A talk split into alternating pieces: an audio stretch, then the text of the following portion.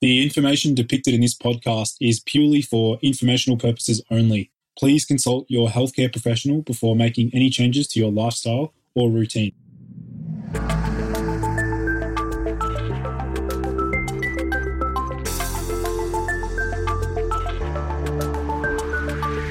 Hey everyone, and welcome to the Boost Your Biology podcast. My name is Lucas, and I'm the founder of Ergogenic Health.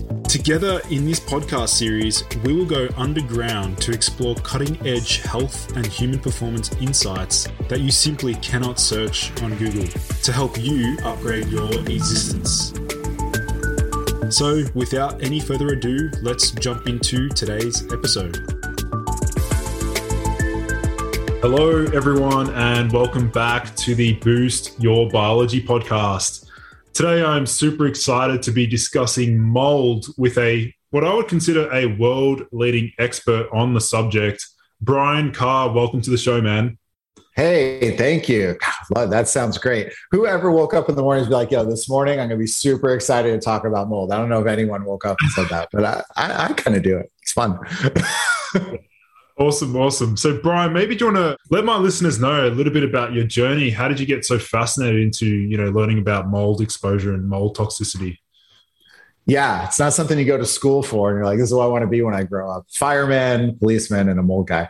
Um, no, you know, I had like so many people in this space. I had my own experience, and it just kind of opened my eyes to what was going on, and I kind of had a family tie into it too. So what happened is I lived give you a short version. Lived in an apartment, had a leak into my apartment from the unit above, so it kind of flooded into my room. Um, you know, your landlord comes out, everything's cool, nothing's there's no problem. We fixed the leak, everything's fine, whatever, right? Weeks go by, months go by, I start getting sick, right? Start seeing that there's something going on. And um, and so through that process, trying to figure it out, I happened to be dating who's now my wife, but her dad does this. Like this, he's who taught me how to do all this stuff. And she's like, you know, you should really talk to my dad because he works with clients that are sick and this and that. Your symptoms sound similar or whatever. And you know, I'm not one of these like super mold sensitive people, but the things that were coming up were like things that were kind of these consistent symptoms that people don't really think of until you understand that mold is a thing that triggers them, right? And then you put it together. So for me, it manifests a lot in skin issues. That's kind of the big thing that jumped it off for me. But anyways finally, you know, he comes out and takes a look at everything. And I was like so skeptical. I'm like, ah, this was early in our relationship, me and my wife at the time. So like, I wasn't even sure like this was going to be it. Right now, you're bringing the dad in, and you're like doing all this stuff. Like, oh, it's kind of the whole thing's kind of weird. Anyways, he goes through my apartment. He finds eight hidden mold sources in the house. Some of which were in the room where the water event happened, where the landlord had a mold, you know, mold inspector, right? This local guy come out take a couple air samples and said everything was fine. Lo and behold, every wall in that room was covered in mold on the backside of the walls that you couldn't see, right? And then he even went through the rest of my apartment and found like three or four other things that I didn't even know what was going on. And I looked at the end, I was like, whoa. I was like, all right, so you got this dude over here who basically was like, I don't know, uh, some some guy came in for 20 minutes and took a sample and left. Like that's like one side of it. The other side, you have who's now my father-in-law that came in, spent i mean he was in my he was in my 800 square foot apartment for two hours right going through the whole apartment found this stuff helped me get out of my lease and navigate that because you know we weren't family yet but i was dating his daughter so he kind of helped me with all that stuff. And then i saw the difference and i saw what was going on. And right before this uh, long story short i was looking for a job at the time. And so i just kind of like with him i was like hey i would love to work with you and learn from you. This is amazing what you did for me. And he started explaining that this is like everyone that he works with. I'm like, are you kidding? This is like a thing. And that just kind of, that was how I started. Yeah, it's crazy. I'd love to dive into, I guess, like when he initially came through the house and did his diagnostic testing, when he when he did that back then, how does that compare to the way that you go about, you know, that diagnostic testing today? At its core, it's all the same. Hmm. So, you know, it's it's it's all about understanding source of where the problem is located. Hmm. And also knowing that most mold you can't see. So, like the big problem in our industry is that people go in and they have this idea of like air quality. And they're like, oh, we're gonna do an air quality test that tells everything that's going on. We're gonna stick an air sampling pump in the middle of your room and whatever. Well, I've since then, a couple years ago, I did a year long study off of that practice, which I know doesn't work, but I didn't really have any proof that it didn't work. Right. So every house that I went into for a year, if I thought there was a mold problem in a wall or a cabinet or something that was hidden, you know, that was not a visible thing. And there was no active moisture at the time, right? So this is what these local guys come in. They come in, they tell you, there's no water right now. It's dry. There can't be mold. This is what they all tell you. And it's like not, can't even be further from the truth.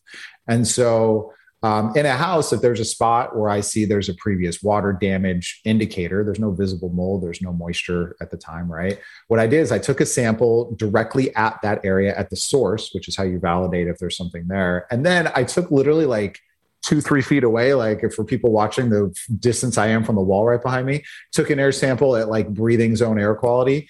80% of the time, that sample showed a false negative when there was a problem behind that wall. Hmm.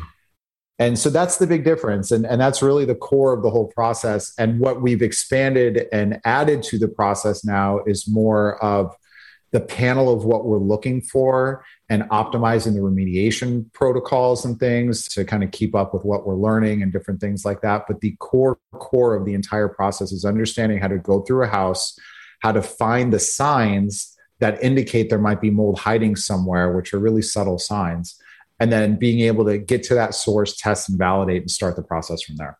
Mm, interesting. So I guess yeah, we've got the environmental signs, but then I'd love to yeah expand upon some of the signs and symptoms within an individual. Like, what are some of the things that people mm, you know may experience when it comes to mold exposure and mold toxicity? It is so much across the board. Mold, you know, it's been mold illness. I have all these quotes apparently. Today. I'm a quote guy today. Mold illness is this term that had been thrown around for a long period of time. But the thing about it is that, like in the medical system, so like you go and you see a doctor, you go to the hospital, you go whatever. They have.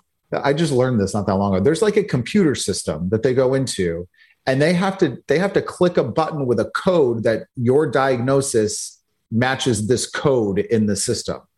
You have pneumonia. You have fill in the blank, right? The problem with mold exposure and what it does in your body is that there isn't one code to that, right? It manifests in so many different ways. The way it's described is a multi system, multi symptom type of issue that's going on. Mm-hmm. Multi system meaning neurological, skin, digestive, right? Like all that stuff. And then multi symptom meaning it can manifest in so many different ways in somebody.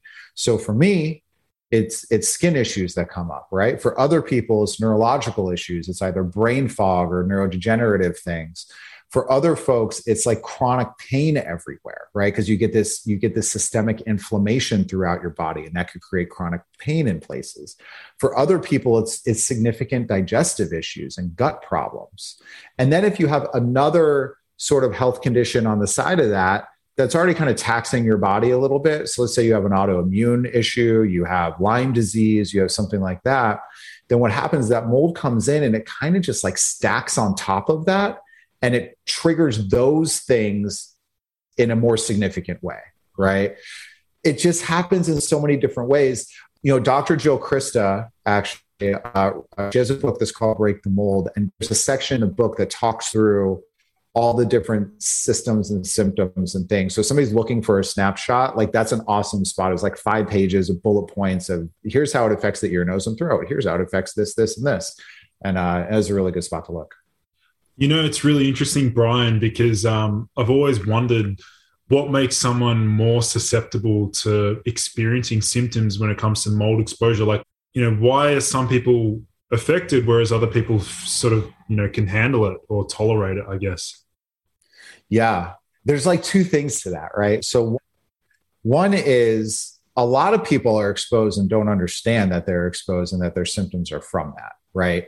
So, a lot of people are kind of going through life and they're like, oh, this thing's kind of hurting, or like, oh, I'm getting older and I'm kind of forgetting things. I guess that's normal. Or, oh, uh, you know, I'm not as regular as I used to be. Or my gut kind of hurts. My stomach hurts when I eat stuff, but you know, that happens because I'm getting older, right? So you like normalize these things I'm not saying that all those are always a mold issue, right? But what we need to think about is our bodies are actually meant to run pretty pretty smooth and incredibly, right? And so when things are off, there's a reason that they're off. And so the first part of that answer is that there's a lot of people that are exposed to stuff and having reactions and have no clue because they go see their regular doctor. It's not in the doctor code in the back. And next thing you know, you're like, hey, take this medicine and your blood tests look fine. This should be fine. And they treat the symptom, which might be the pain, right? It's like chronic fatigue syndrome is not a real thing. It's like, and people are feeling it, right? But that's a diagnosis of symptom because they don't actually know what's causing it, right? And so, so that's what happens when you go to some of the doctors that don't understand the more functional approach of like how to figure out like what the source issue of something is inside of your body. The other side of the coin is there are genetic things, there are previous exposure things. So I say someone's exposure is going to depend on their genetic makeup it's going to depend on their previous exposures throughout their life and then their current health position. Those are the three big things. Mm-hmm. So, genetically, there's a gene in the body, it's called the HLA gene. If it's switched off, on, I forget. If it's not switched the way it's supposed to be switched, you um, you're not able to detox environmental contamination well, right? Mm-hmm. That's 24% of the entire population has this genetic predisposition. Wow. So you're talking already a huge chunk of people, and a lot of them probably don't even know what's going on. Hmm. The next thing, if you were previously exposed, say when you were younger, you lived in a, a house that had a mold issue, let's say, for example. So this was explained to me this way once. So your body, it sees things, especially when you're younger, and it reacts to it and then it remembers it. It's like, oh, this happened. This is what you do, right? That's kind of how autoimmune issues are created is that it sees something and then now every time it sees that thing, it sort of triggers on that thing. Someone explained it to me also of how like your body's defenses are kind of like a, like an attack dog kind of. So like you have your dog trained and the dog doesn't attack every single person that walks through the door or whatever but it it attacks this particular person for this particular reason. And so now if you were exposed to something when you were younger and your body reacted and it remembers that and then down the road you're now exposed again it like immediately just kicks it back into gear and then you have this this reaction. And that could be you know kind of like an autoimmune sort of thing as an example of what that is. And then the last thing is your current health position right? So now if you have autoimmune issues, Lyme disease, PANS, PANDAS, you know, fill in the blank of all these things that are impacted by environment, and then you're exposed to mold on top of that, now you can be showing symptoms. Mm-hmm. So I did a I did a presentation for our industry a couple years ago, like our biggest industry conference, and it was titled Remediation for Hypersensitive or Mold Sensitive People kind of trying to teach our people on how to do it.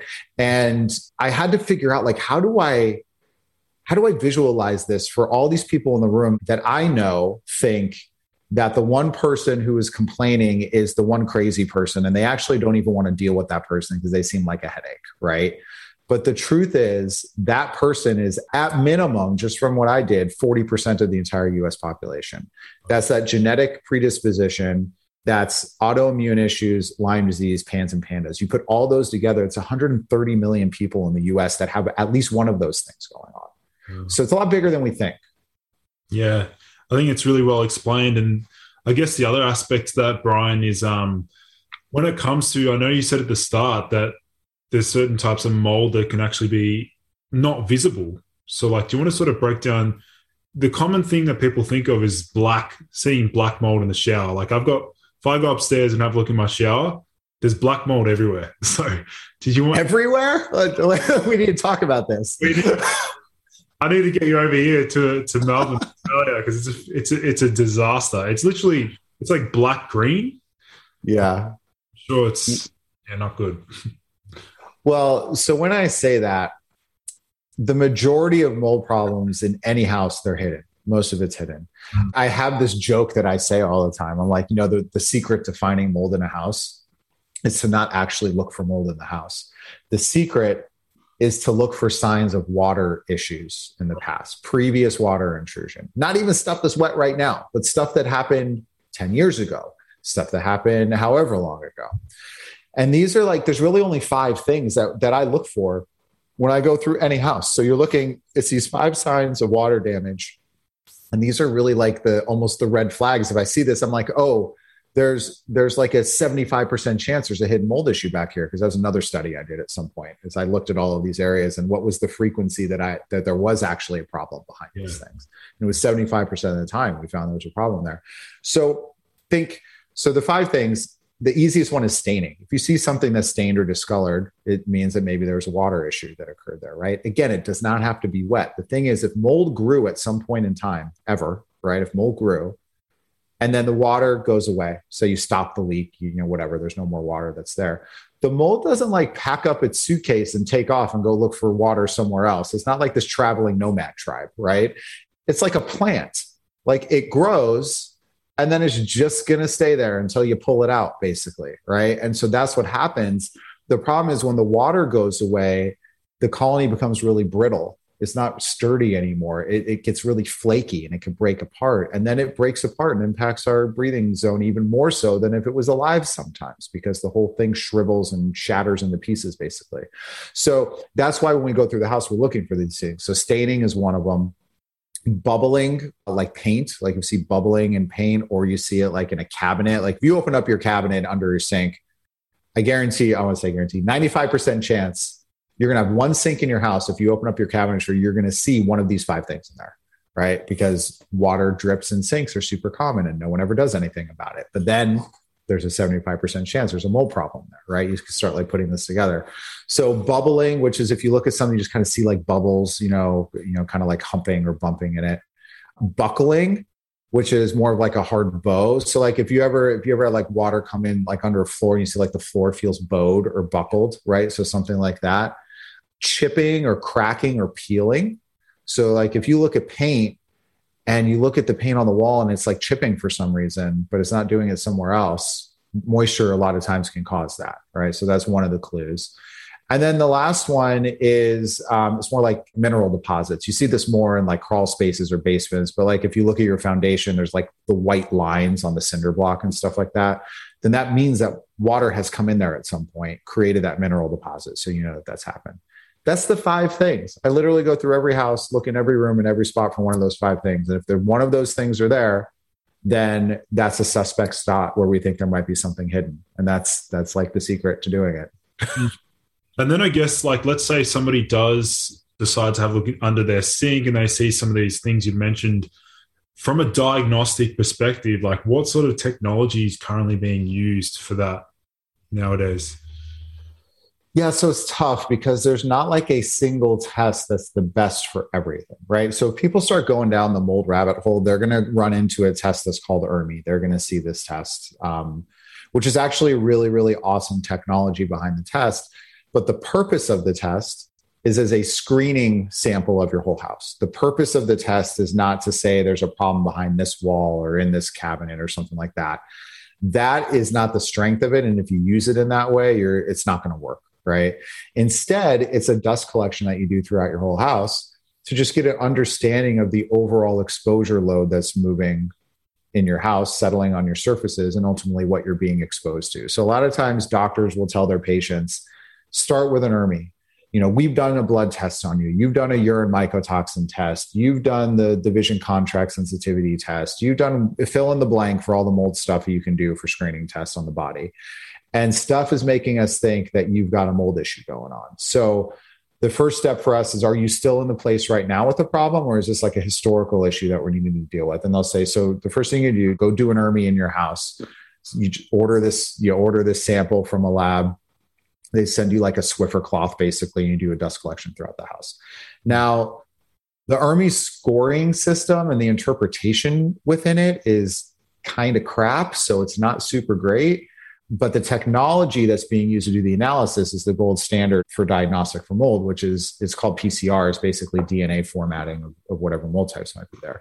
So because of that and how the ERMI can be so misleading for people, I created an ERMI interpretation tool that instead of just kind of looking at stuff and i won't go into all the mechanics of why the scoring system is flawed but basically there's there's two core issues one there's there's a stated standard deviation in the scoring system within the original study that was created by it. That's a standard deviation of three either way, which is a huge standard deviation in the interpretation of what that score means in their world on how they're telling you. So you could have one sample and it could be interpreted three down or three up. And if you go three down, it's the best house you've ever seen. If you go three up, it's the worst house you've ever seen.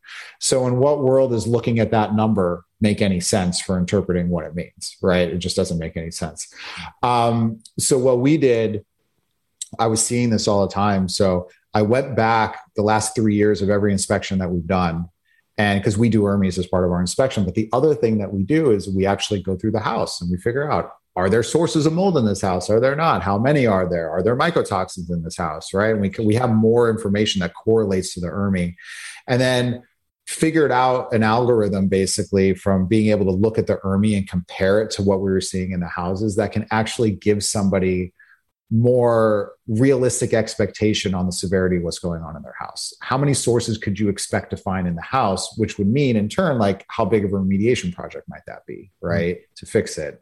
And then, you know, should I stay or should I go because of this? You know, those types of things. So then we have sort of ranking systems and where you fit in the overall kind of data set and then some explanation on here's the considerations you make on that front like the odds of you finding a place better than this are either you know not very good or maybe they are good or whatever it is right? So that's we kind of created that as a way to sort of interpret it and help people navigate that piece because it is such it's it's really the first thing that so many people do but it can give you such a false information set in the way it's interpreted that then people go down a road that they shouldn't even be going down right because they didn't interpret it, interpret it properly so we called it the ermi code and then that's what that's what we put together Awesome, awesome.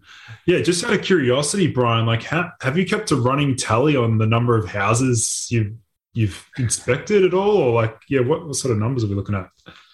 I uh, I was, and then I stopped. It's it's in the thousands. It's it's thousands over all the years I've been doing it. Um, I'm probably, if I had to guess, I'd say it's probably somewhere in the seven thousand range, something like that. Maybe less. don't quote me. I don't know, but it's it's a lot. imagine, I think on your Instagram bio, you said your goal was it 100K, 100K goal? Yeah, the goal overall, and this is really what our company mission is, and we're really internally really trying to clarify this so we all have a driving path of where we're going because we've been growing, you know, significantly quickly. But it's we want to empower people with the tools and the services that they need in order to create healthy homes. And we know that doesn't mean that we always go into the house and do the inspection because we can only do so many of those. Mm-hmm. So, what we want to do is say, listen, we want to help 100,000 people figure this out, right? If I'm going through and I can do, God, maybe that number I gave earlier was off. If I'm going through and we can, we can help 150 people this year in doing an in-house inspection, it's not enough right? I mean, it's great for those 150 people or 200 or 300 or however many we're able to do. But there's so many other people that need help. So, like, what can we do to empower these other people to give them tools and information and things that they need to do? So, that's kind of like our big thing between my podcast and some of the uh, digital training programs that we've created to help people and this interpretation tool here we're, we're in the back like looking at how many people overall are engaging and, and using this information to try to get to that goal Mm, yeah, that's awesome. So I guess um in terms of the identification aspect, Brian, so as I mentioned before, like the the black mold that's actually present um, that I can phys- I can physically see, you know, on the borders of where the glass meets the tiling.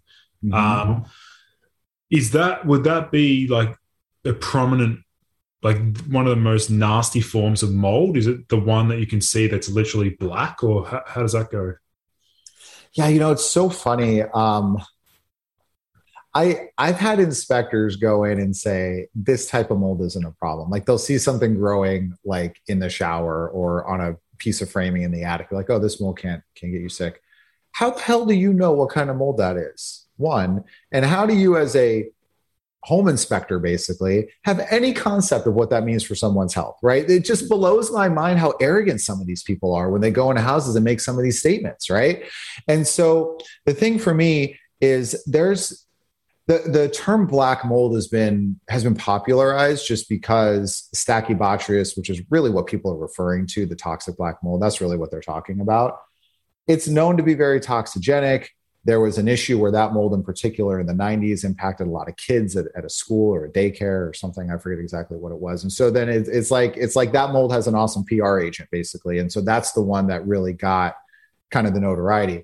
But the reality is there's a lot of molds that grow dark black in color and they range all the way from all the way into white and then all the different colors in between you have oranges and yellows and browns and greens and, and grays and things like that so there's a lot of different molds and what they and what they look like. And a lot of times when the question is asked, like, is this the more dangerous mold?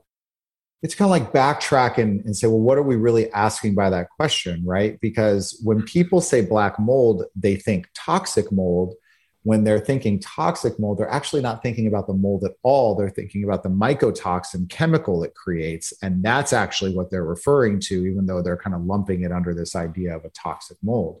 Mm. In its own right, every mold is mold, right? Some of them have the ability to produce a chemical biotoxin, which is an additional problem and can be, you know, obviously not good for us, right? So it's hard to say like one is different than the other. The other thing is that not only like the black molds produce these toxins, right? There are other types of molds, species of aspergillus, of penicillium, of different types of molds that also produce super potent mycotoxins. So I try to get people off of like the black mold that looks the worst is the worst for me thing and more towards the we need to test and see what type of mold this is. We need to test and understand are there toxins in the house as a result of what's going on, and then create a strategy that would that makes sense to attack this the best way that we can to fix it, right? Instead of trying to sort of like normalize and, and, and do it in, in a more, you know, kind of shortcut form of way, if that makes sense. Yeah, it does. So then I guess um, from a prophylactic or preventative standpoint, Brian, obviously number one thing would be to remove the source, to remove the mold to some degree. But then what about like I know you mentioned air filters and products like that that actually can help to filter the air. Like, you know, how much merit do you place on these items and devices? I have a high end air filter in pretty much every single room in my house. Wow. I don't have a mold problem in my house, but beyond mold these things are beneficial. Like, like just take a step back get out of the mold world for a second. Think of this and out of some people i know people think tap water is cool in some states of the country like new york tap water is apparently great. I'll tell you this i would never ever drink water out of a tap anywhere that i ever went. Just think of all the pipes and the grimy crap that all the water's going through like ugh just gross right? Most people are in that camp. Most people like you know i bottled water filtered water this or that or whatever why is the air in our house any different than that? Why are we not filtering our air? If you you actually ever opened a wall and saw what was behind it, it's freaking gross. And it's not even like the mold piece. There's like all this old nasty insulation in there. There's like dead rodents back there. There's insects. There's rodent droppings. There's like all this stuff back there. Our air is coming through those walls and getting into our living space. That's gross right? And so, at the very core of it, I'm a really big proponent of filtration units in houses, not even from a mold perspective, just from a general what you're exposed to in the house perspective, right? And then let's not even get into mold yet. Then you start thinking about everything you bring in your house and the off gassing of chemicals from your furniture and from the insulation that's being sprayed all over the place and all this stuff. And you have VOCs getting in the space. These filters can help downgrade the overall VOC off gassing load which is again less that our body is now tasked with to try to handle right? So you're reducing some of that. So that that's just kind of the general sort of pitch on using these things. I'm a really big fan of them. On the mold front they aren't going to fix a mold problem right? So, so, if i go in a house and i find seven eight sources of mold that's hidden you know behind walls and things in a house and people are like okay cool we're just going to put in air filters and we're going to be fine i'm like guys you're not going to get any better. It's not going to work right I'm okay with them as like a bridge. Like, listen, we have to figure out our remediation plan. What can we do in the interim to try to just reduce our exposure a little bit and sort of get on the right path, right? I'm okay with them for that. And I think that they could be helpful to a degree when that happens. But if you're thinking that it's fixing your whole problem, it's not going to. To your point, you have to fix the source of the problem. You have to remove the source of where it's coming from. That's where remediation comes in, right? So, like for me, the idea is that you remediate and you clean properly and you kind of get the house to as close of a clean slate as you can get it to. Then you bring in air filtration units and you bring in cleaning practices and you bring uh, and you implement um, schedules for maintenance of your HVAC system and for your plumbing to be looked at and like all these things to stay preventative on everything. And you do that moving forward. And that's kind of the prevention component. Yeah. Yeah. That makes sense. One thing that popped up there, Brian, would be, um, I guess, from the cleaning aspect. Let's say somebody does, you know, personally discover mold in their house and they want to remove it or clean it themselves. Have you seen people actually do more harm by trying to remove it or clean it themselves at all? Or yeah, totally. I mean, the first thing, if you are seeing mold on a surface, it is probably much worse behind the surface. So think of it this way think of it like an iceberg, right? Think of it like you chop the tip off of the iceberg. The Titanic is still sinking. It's still hitting the iceberg, right? You just couldn't see it anymore. Now that maybe they just sink faster because they didn't even get around it at all a little bit. But like it's still happening, right? And that's kind of what happens if you try to surface clean mold in a house. For the most part, if you're talking drywall or cabinetry or some of the basic building materials in the house, it needs to be removed. You can't surface clean it. And so that's kind of the first piece. So that's if people are trying to surface clean. What you do is that you get the visual of it gone and then you think it's gone. And now it's like out of sight, out of mind.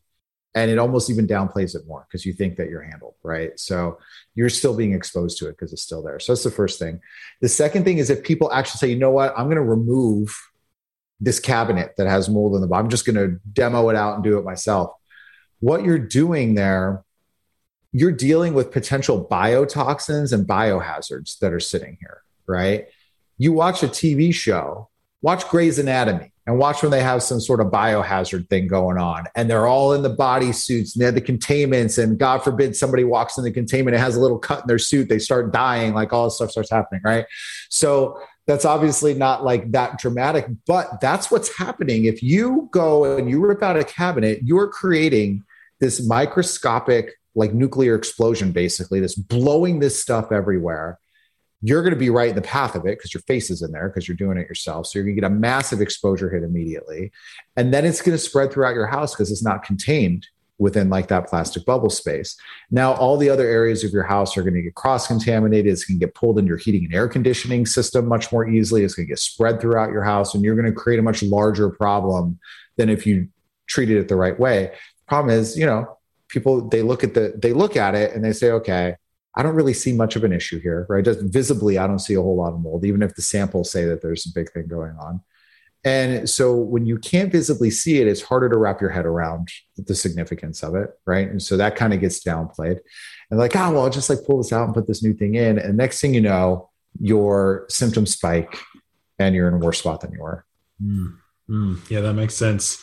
And then even touching on that is even potentially like a delayed reaction as well. Like some people, let's say they did some cleaning on Sunday and then like maybe on the Wednesday they start getting weird symptoms because I'd imagine there'd be for some people a delayed effect or some sort of build up response. Yeah, I think it's really person specific, right? Some people, their toxic load is so heavy that a, a, a minor, you know, sort of exposure, you're gonna have immediate trigger, right? Other folks, you could be getting exposed to stuff for maybe like a few years before you start showing symptoms. I mean, that's ultimately what happened to me, right? Like I had kind of an initial trigger and then it, it got handled and fixed. And then I became the guy that goes into all the worst houses that there are. And over the years, my mycotoxin load built up. My now I have bacterial issues in my gut. I have dysbiosis and I have like SIBO issues. I have all these things. It's all connected to what I've been doing for all these years in these homes. Mm-hmm. I was not generally one of that 40% of people that I talked about at the beginning, right? But over time with the exposure, I, I now am one of those people, right? And so whoever you are, you could be on the side of the spectrum where you're lucky and you're in the 60% that isn't genetically predisposed or has another health condition that's triggering it. And for you, it's probably going to take a little longer for these things to add up. I actually just did a podcast today with Dr. Jill Crista, which is why she's top of mind. I mentioned her earlier. I just finished recording with her, and she's funny. She's she was saying she's like, you know, because this question comes up, like, why am I sick and somebody else isn't sick in the house, and like, you know, what's going on? And so there's all these things we talked about, and at the end of the day, she's like, you know what? You're they may not be sick now, but if they stay here, they're going to be. It's just a matter of time. because it is going to beat your body down. Now, if you get out fast enough and you're able to recoup and rebound, then that's great. But if you stay there and continue to stay there and never leave, you are going. It's just a matter of time before it hits you. Yeah. Yeah. There's another thing that also just popped up is um, the implications on the, the microbiome.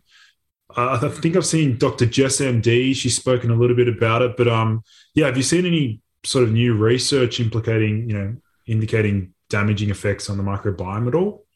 Oh, like a hundred percent. I mean, I haven't seen the research, but I talked to all the doctors to see the research. So I, I use them to do the research and then I just ask them questions.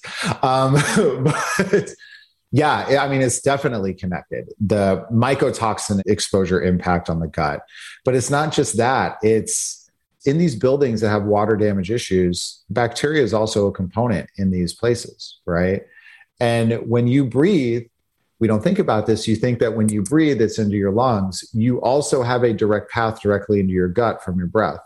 You think you could do like deep gut breathing, right? Like you breathe from your diaphragm, you do this. There's a direct path directly into your gut microbiome from your breathing pathway. So if you're being exposed to mold or mycotoxins or bacteria or endotoxins, which are bacterial toxins, they are going to throw off the microbiome in the gut. Some of them, like even the endotoxins, they completely damage the gut wall, the barrier of the gut, and they allow all the stuff that's in there to much more easily flow out into the bloodstream. So we've all heard leaky gut. The analogy that I've heard on this is like, like if you're eating gluten, it's like somebody's tearing a little tear in your gut lining, right?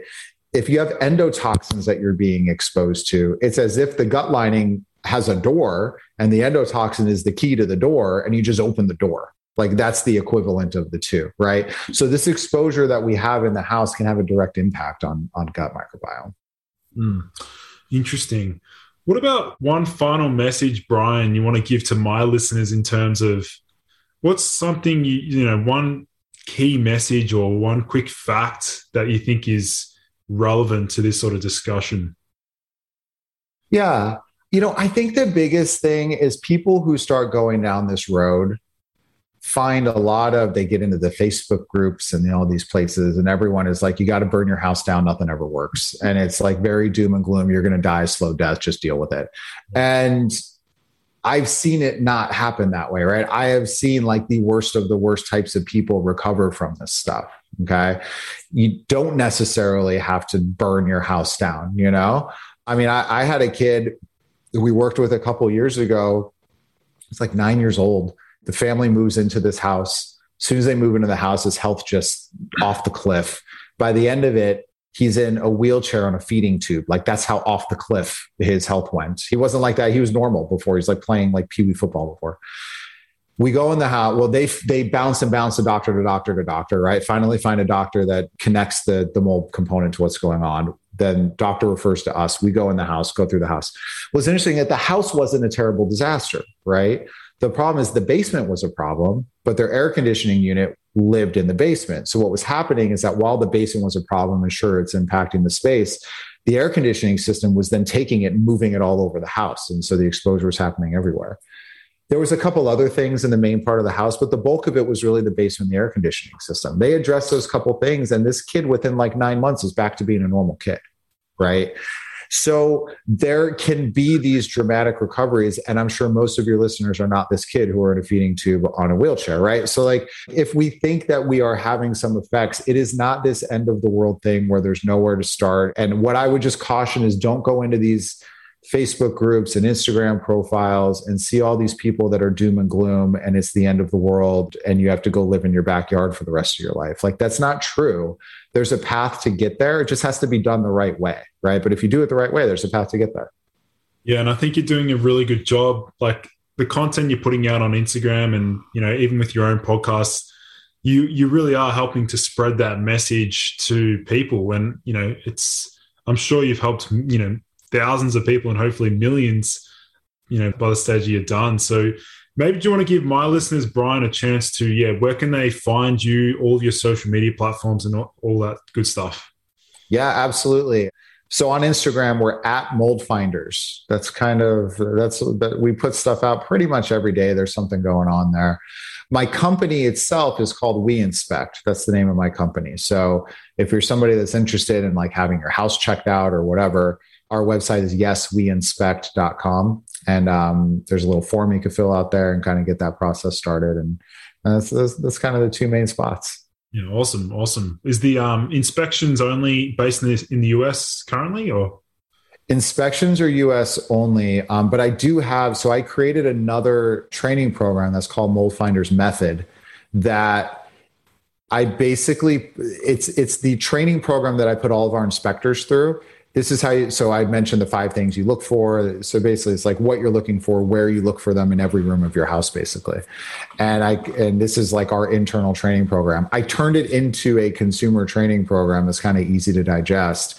And i've had we've had people across five different continents uh, enroll purchase this program and go through their own homes and actually find problems in their own homes. It's as if like there's PDFs, there's blueprints. This is where you look. These are examples, like all this stuff. And it really, again, it empowers people to sort of do that. So, from an international perspective, that has, it's crazy when you say five continents, but like that's really what's happened. It's insane. So, that's, uh, people are listening somewhere else like, and, and, you're con- interested in looking through stuff, uh, it's called Mold Finders Method. It's just moldfindersmethod.com, And that would probably be a good thing for you guys to look at. Yeah, awesome. I'll make sure to leave those linked in the show notes for those listening in. But uh, yeah, Brian, thanks so much for coming on the show. It's a yeah, awesome, awesome chat. Yeah, I really appreciate it. Thank you too. Awesome. Thank you everyone for joining in to today's episode. For in-depth show notes and lessons learned, visit nofilter.media forward slash boost your biology.